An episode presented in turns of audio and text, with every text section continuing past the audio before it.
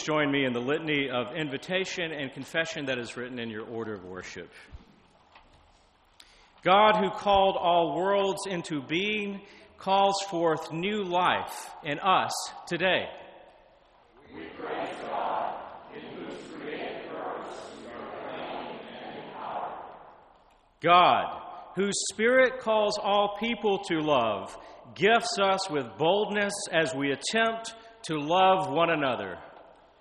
We walk Jesus, our Lord, Savior, and brother, into the waters of baptism.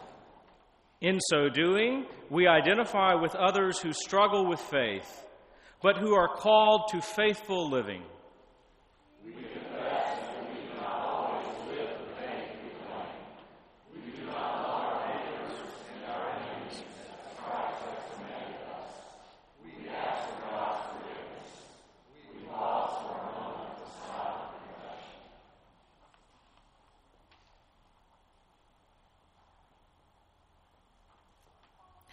Beloved in Christ, God is merciful and full of grace. We are forgiven. Rejoice in the gift of love that makes us whole.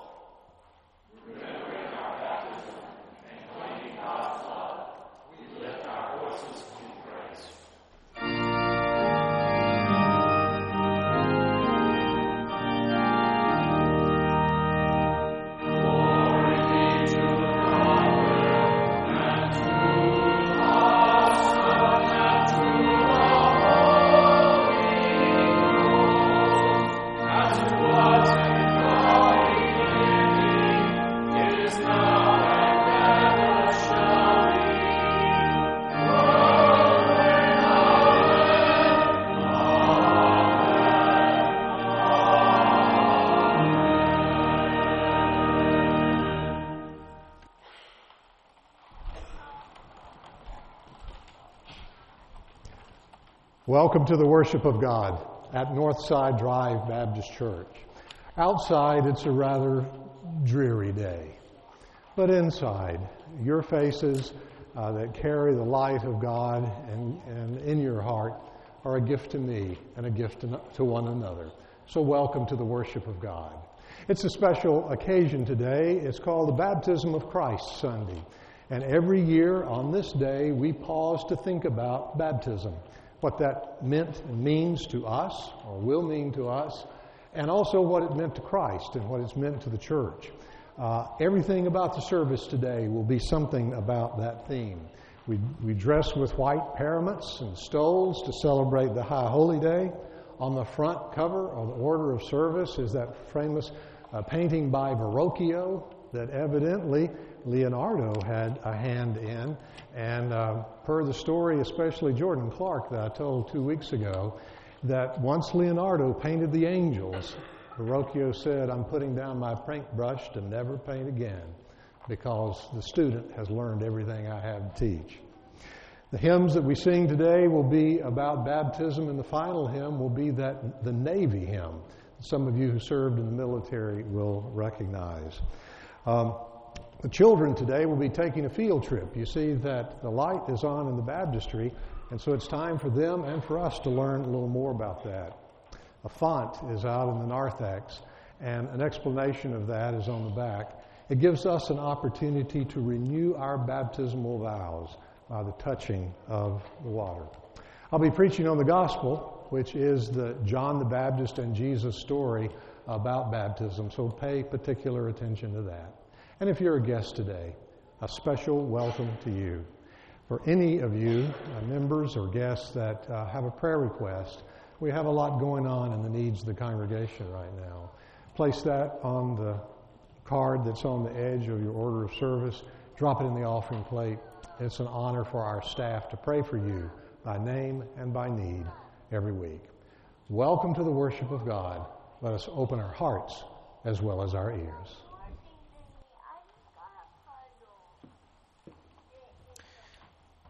A promise from God for when the tough times come.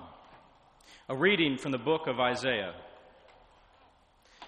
But now, thus says the Lord, He who created you, O Jacob, He who formed you, O Israel. Do not fear, For I have redeemed you. I have called you by name. You are mine. When you pass through the waters, I will be with you. And through the rivers, they shall not overwhelm you. When you walk through fire, you shall not be burned, and the flame shall not consume you. For I am the Lord your God, the Holy One of Israel, your Savior. I give Egypt as your ransom, Ethiopia and Seba in exchange for you, because you are precious in my sight and honored, and I love you. I give people in return for you, nations in exchange for your life.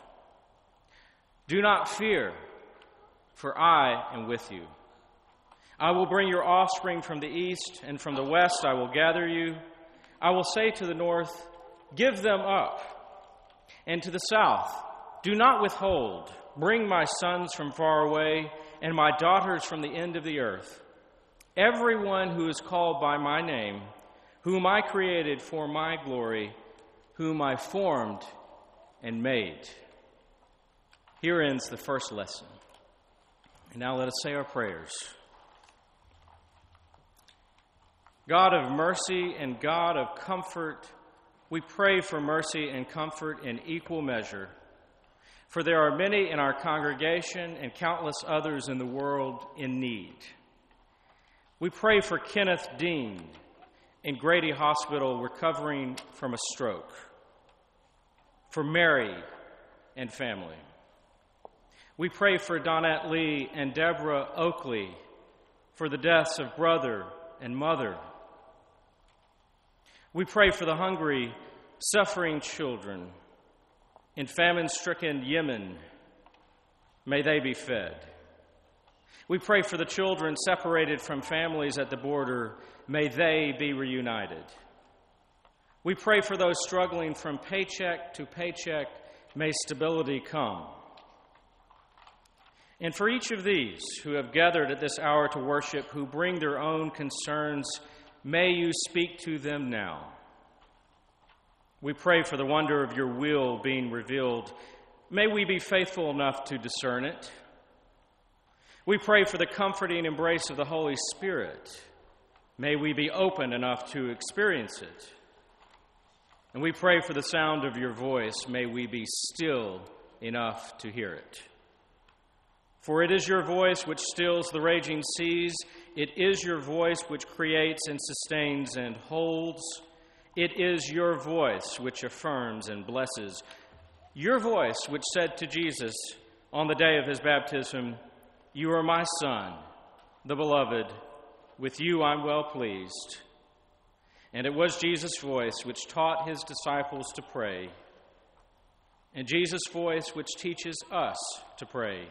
That prayer of mercy and comfort, and let us say it together, saying boldly, Our Father, who art in heaven, hallowed be thy name.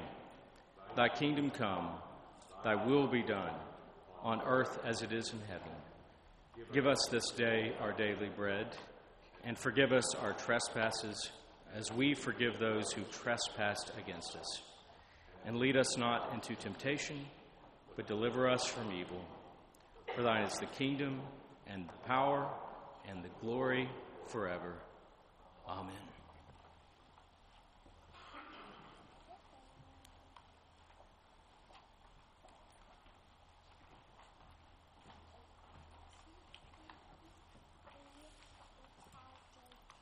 Believers in Christ discover the presence and power of the Holy Spirit. A reading from the Acts of the Apostles.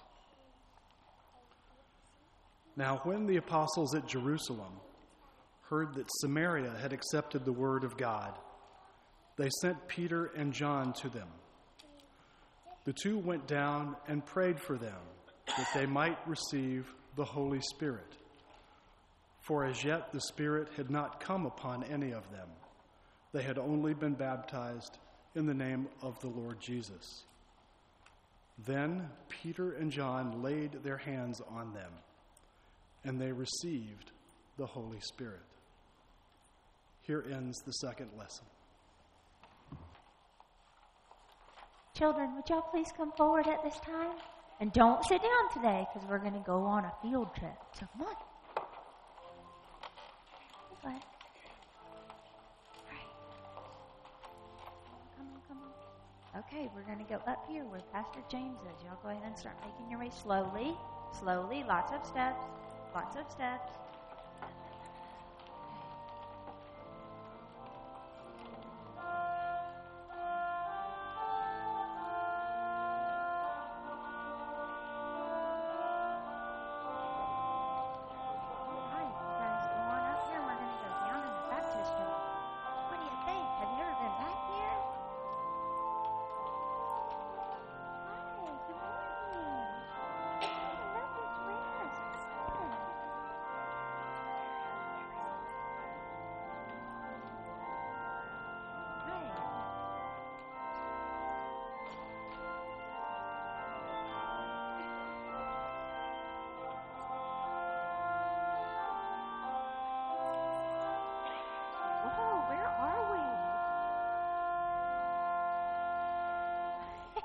Okay, well, we're in a different place today, aren't we? You see everybody? You can wave.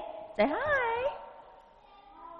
So, you guys look back at me. We're in the, this is called the baptistry. And we're back here because today is the baptism of Christ Sunday, just like Pastor James said. And so today, what we're talking about is baptism. And you may say to yourself, What is baptism? Or you may say, Well, I haven't been baptized. But you know, we're going to talk a little bit about that today. So I wanted to wanted us to listen to Pastor Daniel. He was going to tell us about when he baptized Mary Frances. So y'all put your eyes on him and listen for just a minute. Well, good morning, everyone. It was such a special day just about a couple of years ago when I baptized Mary Frances. It wasn't here, it was at a church in Knoxville, First Baptist Church, Knoxville. And Mary Frances looked out there, as one day you might, and saw, she saw family and friends. And then I looked to her and I said, I said, Mary Frances, and by the way, we're going to show you the baptism. Your baptism worked the first time. This doesn't count as number two, okay? I said, Mary Frances, what is your confession? And what did you say? Jesus is Lord. Jesus is Lord, she said. And then, imagine this is full of water. So when you're going underwater, what do you do with your nose? Which, yeah, you plug it. Yeah. So go ahead, go ahead and plug your nose. And I said, I now baptize you in the name of the Father and of the Son and of the Holy Spirit. She went all the way under the water and she came up and she looked out and everybody clapped and it was a great day. And I love you, Mary Frances. Thanks for letting me tell that again. Thank you, Pastor Daniel. Mm-hmm. So when you get baptized, you you go under the water and you get all wet, but it's not just that. You proclaim that Jesus is Lord of all in your heart and everywhere. And so today, read, read. Don't get too high over there, man. And so today we're we're we came up here to remember that. So let's all say a little prayer about that special gift of baptism. Let's bow our heads. Dear God, thank you for your special gift of baptism. Help us all to feel your Holy Spirit moving in our hearts until the time when we feel led to be baptized and to proclaim you as Lord of all. In your name we pray. Amen. Amen. All right, y'all go back that way to Pastor James. Watch your step, one at a time, okay?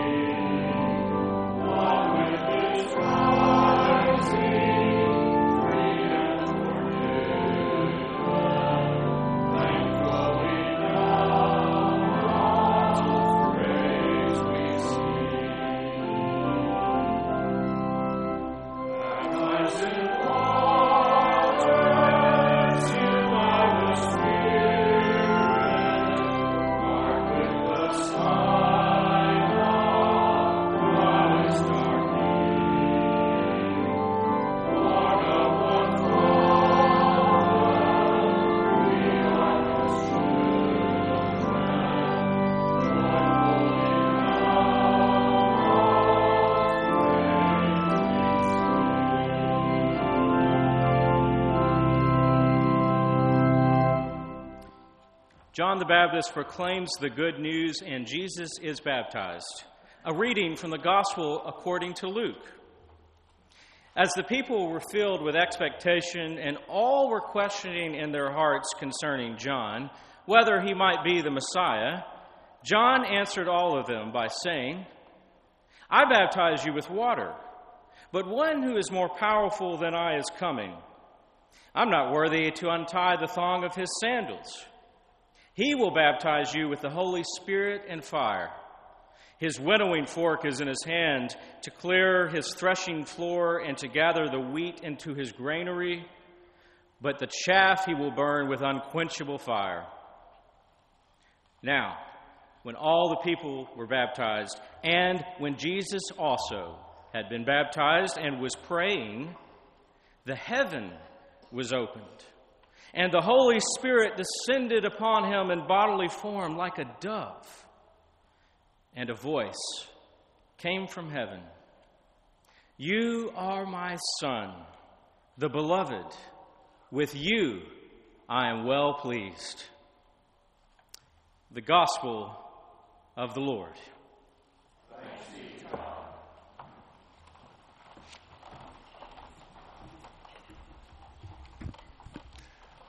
Well, I think that was a successful field trip, taking the children up to the baptistry. And I wanted to note that no children were injured or harmed in the making of that field trip. There was a time when Lois Peacock went in the baptistry and fell and broke her arm.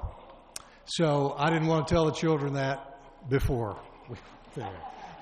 So uh, all good news. Uh, now, the story we just heard read about the baptism of Jesus, as I think about the story that Luke tells and all the gospel writers tell, uh, I would almost say that if I didn't know better, it was written by Flannery O'Connor. Some of you have been studying Flannery O'Connor in church school for two weeks, and you know that she has a thing for the grotesque, right? She was asked about that on several occasions, and on one, she said of why she used that genre. And she said, Well, you know, um, sometimes you have to say things loud enough and big enough for those of us who are deaf and blind to even see and hear it. And so you think about her stories, and it has that impact edge of the grotesque. As the gospel writers tell the story about John, they often use that genre as well. Not so much in Luke that we heard read, but in Mark and Matthew, you hear John walking onto the scene and he's wearing a, uh, a robe, a long robe uh, made from a camel. And he's got a leather belt around uh, his waist, and in his beard is crusted his diet. Kind of like my ties, come to think of it. In his beard is uh, crust- crustaceans of uh, locusts and wild honey. Just imagine eating that diet. I remember one time I preached on this, and Bedford Davis came up to me and said, You ever had locusts and wild honey? And I said, Not, not yet. I didn't know if that was on Louise's diet plan, but he said, well, you think about it, it's a lot of protein, carbohydrates, and sugar in it. So it's not so bad. I still think it would be pretty bad myself. I can imagine baptizing somebody in the name of the, excuse, excuse me, uh, uh, leg of locust there. Ah, yuck. That was his diet. And so, with this rather grotesque image, uh, we see John on the pages of the New Testament. Maybe it's because the writers were trying to, to get our attention and to prove a point. That's why I thought of the sermon title of uh, John as an employee of the non boring God. When you think of the life of John and the God he spoke of, being bored was never uh, a part of it. That's the title, but here's the thrust of that whole text that, that I was working with. The thrust is that you will not always be safe in this world. You will not always be or feel safe in this world, but you will always be beloved by God. We, we love safety, we love security, but oftentimes it's in our imagination rather than our reality, right? In my opinion, I appreciate what Virginia uh, Gilbert and friends did at Triple E uh, the other day regarding gun safety. I myself don't think that more teachers with guns is a good idea. And that's from all the teachers I know saying, I don't want my colleagues carrying a, carrying a weapon. We want our children to be safe. You know, we put them in bed, the three year old, lay them down, they're asleep. There's a moonbeam that comes across their forehead with a curl of hair, and we pray for their safety. And every day we take them to school, and about many times a year there is a school shooting. We want that safety, we want that security, but we don't have the power to always make that happen. That's an illusion. And that's the confession. And you follow the life of John the Baptist in this text, the lectionary cut it out. He goes to jail because he preached truth to power. And power never likes the truth, does it? Let's go around the table and everybody brag on me. That's what I like. I'm not listening for the truth. Herod didn't want it, put him in jail, and eventually killed him, and he died in prison. Well, that's the thesis that rose of those and got me. Those two things about we are not always safe in this world, but in this world and in the world to come, we will always be beloved by God. Now, here's how I got there. First, I was thinking about John the Baptist. John, who landed like a cannonball on the first lines of the New Testament, splashdown was in the Jordan River. And some of you have been to the Jordan River. Some of you have been baptized near or where Jesus was baptized. John maybe made a bigger splash than he intended. He came preaching about repent for the kingdom is near, and everybody turned out. Gospel of Mark says all of Jerusalem turned out to hear him. Mark was a preacher, given to hyperbole, I think. So it wouldn't have been all Jerusalem, but maybe some of the painters put on their paintbrushes, or the potters uh, set aside the clay, the schools closed to go see and go hear what John's message was all the way out there. So they go out there looking for John. There he is. He's preaching. But why did they go? Why did they make the journey out to the wilderness to hear? Well, uh, it wasn't because of his attire, was it? I mean, his clothes were scruffy, beard, locust, all that. He, he would not have been on GQ or Lands' End or LL Bean. It was not because of his attire. It was not because he preached a prosperity gospel.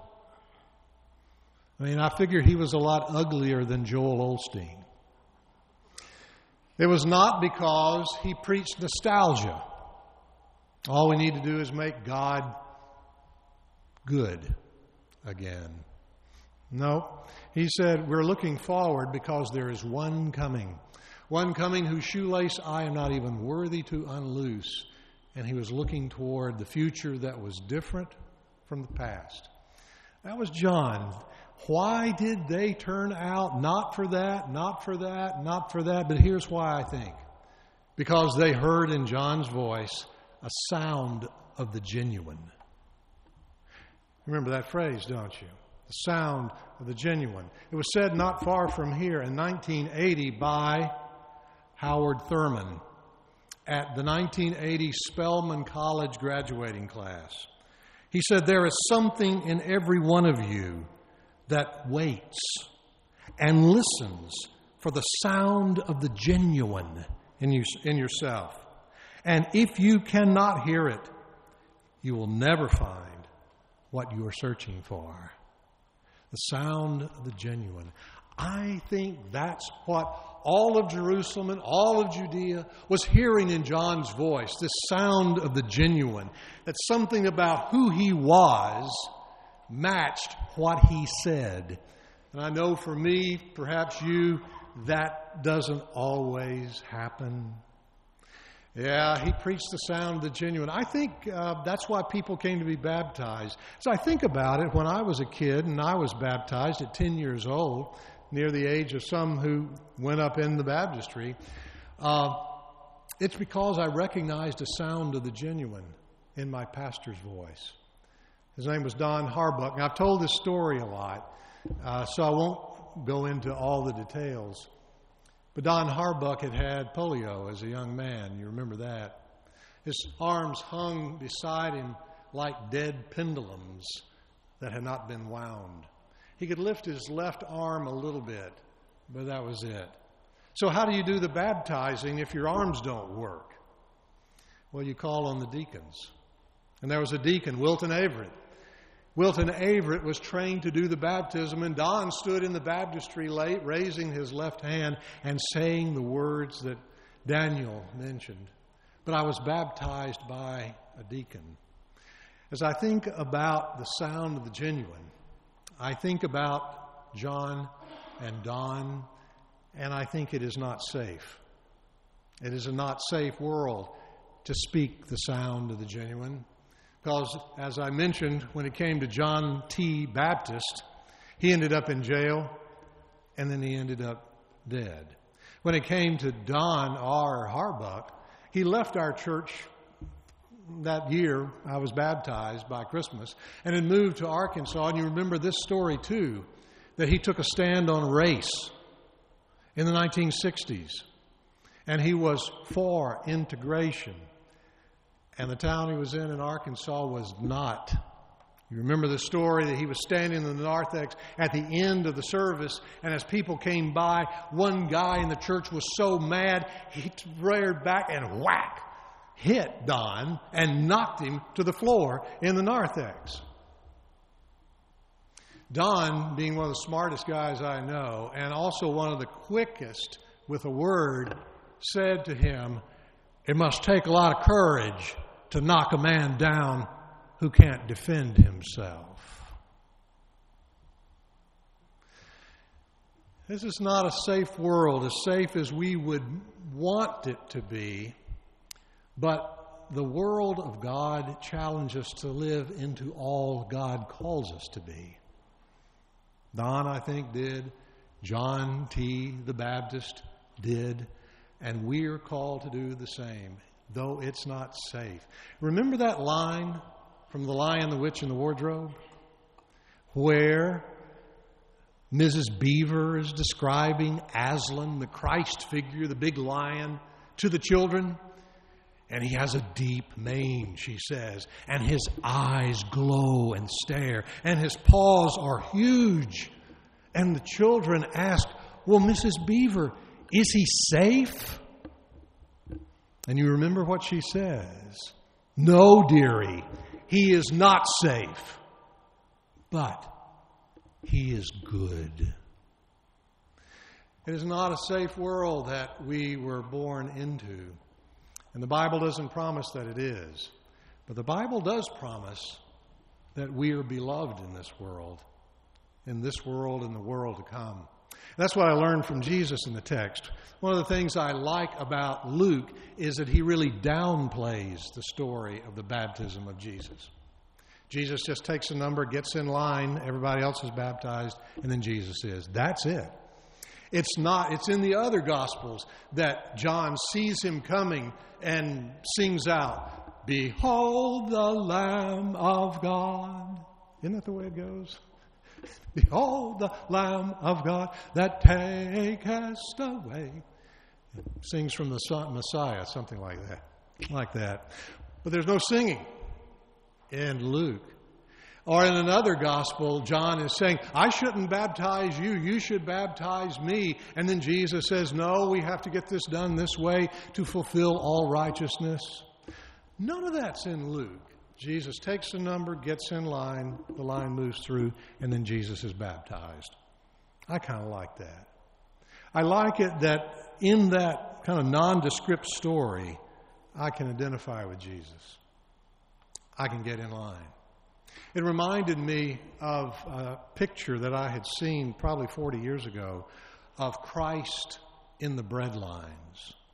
You seen that? It's a, it's a wood carving that a print has been made. Christ in the bread lines. He's in the middle of the line. It's during the Depression, and all of the men, and there's one woman kind of sl- slumped over because their posture has taken on their discouragement. And in the bread line, there's the silhouette of Jesus. Matter of fact, I brought a copy of it with me here. I'll bring it to the narthex so that you can see it better. But it's Christ, the Christ of the bread lines. You can see him there, silhouetted in the middle.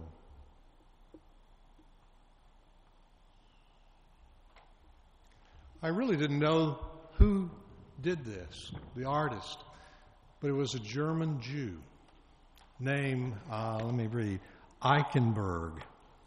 Eichenberg. Born about the turn of the century around 1900, but as Hitler rose to power, he decided to take his family to safety in New York City, where they moved.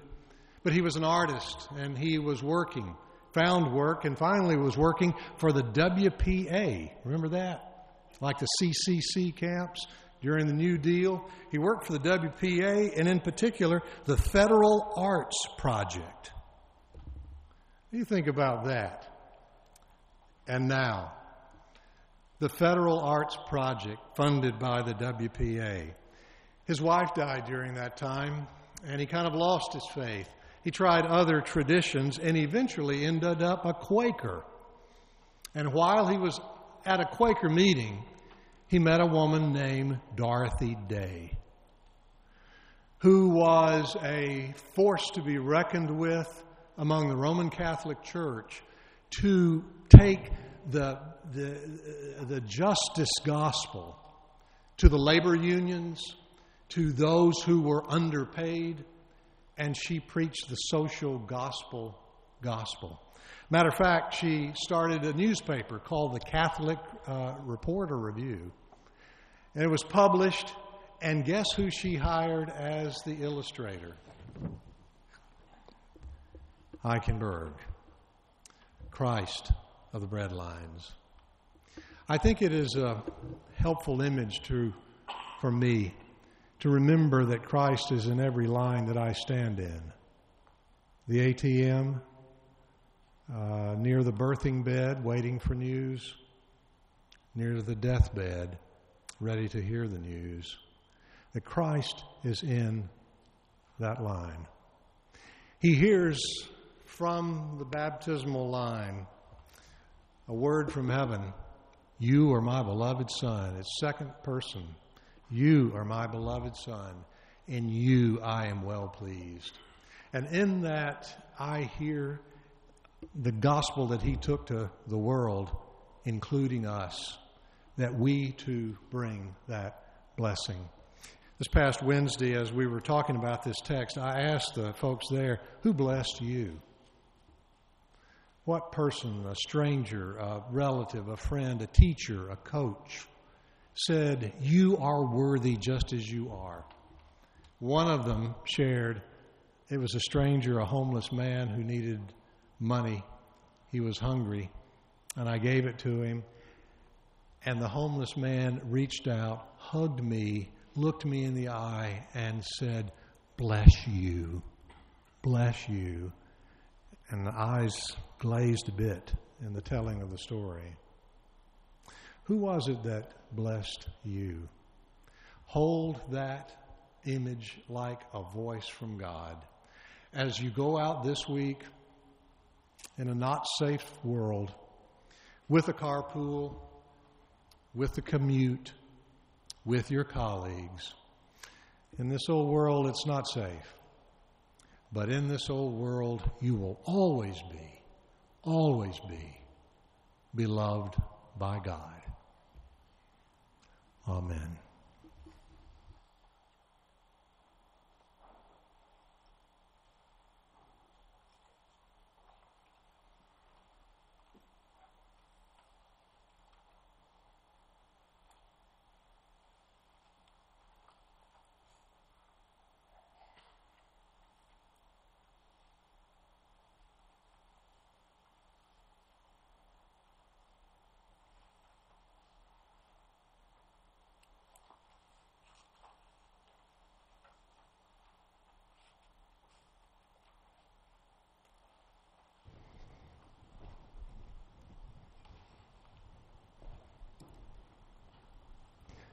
It is our tradition that when a word is offered, an invitation to dedication is also offered.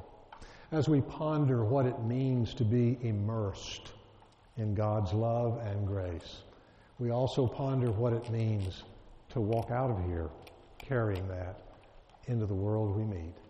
We'll sing a song about that as we bless the name of Christ the Lord. Let's stand together and sing.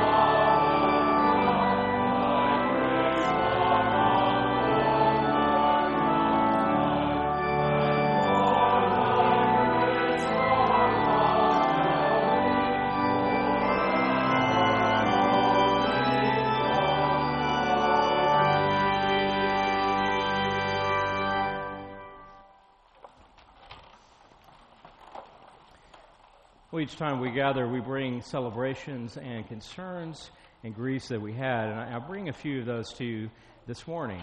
Uh, first, on a high note, uh, those who were able to come to Triple E last Tuesday, wasn't that a great time together? I mean, Virginia, where's Virginia? Keith is obscure. Hey, Virginia, I see you. I'm so grateful for you and for Lee and for all the moms in our congregation, all those who share in the great work that Virginia has been doing uh, about educating persons about gun violence. Thank you, Virginia. Wanted to announce to you that the young adults will be starting a new book study. You know, actually be at Virginia and J.B. Gilbert's for this coming Wednesday. If you're interested in that, see me about that. I'll get you a book and information. Check out the electronic pinnacle if you haven't already. There's an update about the steeple. You all knew that the, the spire fell. Did you know that, James? Heard about that. Well, it's not here anymore. It's been in our parking lot for some time, and a salvage company took it away. We bid you adieu. Well, the insurance company has come through with a partial payment, and you'll be seeing repairs starting soon. So that's good news, right? We rejoice in that. Check out the Pinnacle for more information. Now, you know, some days when we get together, we just look up to the heavens and say, Lord, have mercy. I think that's one of those days. There's some heavy things going on in the congregation. Donette Lee's brother, Larry, in Jackson, Mississippi, died on Friday. Donette's on the way there now for the funeral. Deborah Oakley's mother died on Saturday morning. She'd been on hospice. Dan, I'm so glad you're with us this morning. Family friend to Andrea and Norm Johnson, a young 24 year old woman named Katie, died of a heart attack last week. Devastating. And our very own Kenneth Dean is in Grady Hospital this morning as we speak, and Mary says that he suffered a very serious stroke yesterday. Their whole family is gathered. James and I will visit later this afternoon. Lord, have mercy.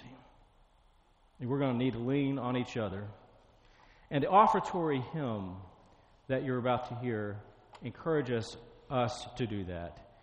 Look at those opening words one faith, one hope, one Lord, one voice. So let us worship with one voice.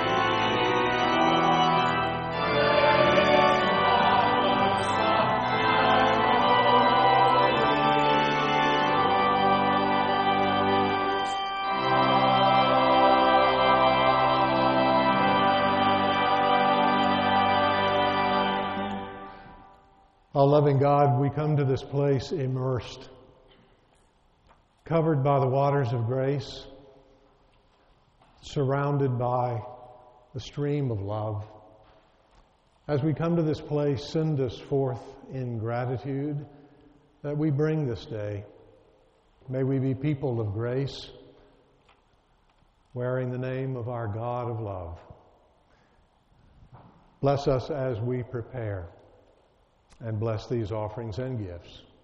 We pray in Christ's name. Amen.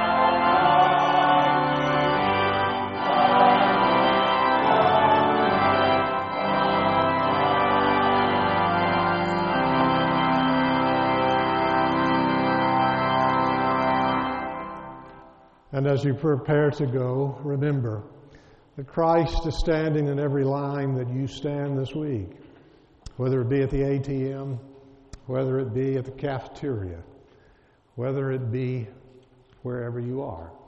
That Christ is with you and with those who are homeless and hungry and waiting.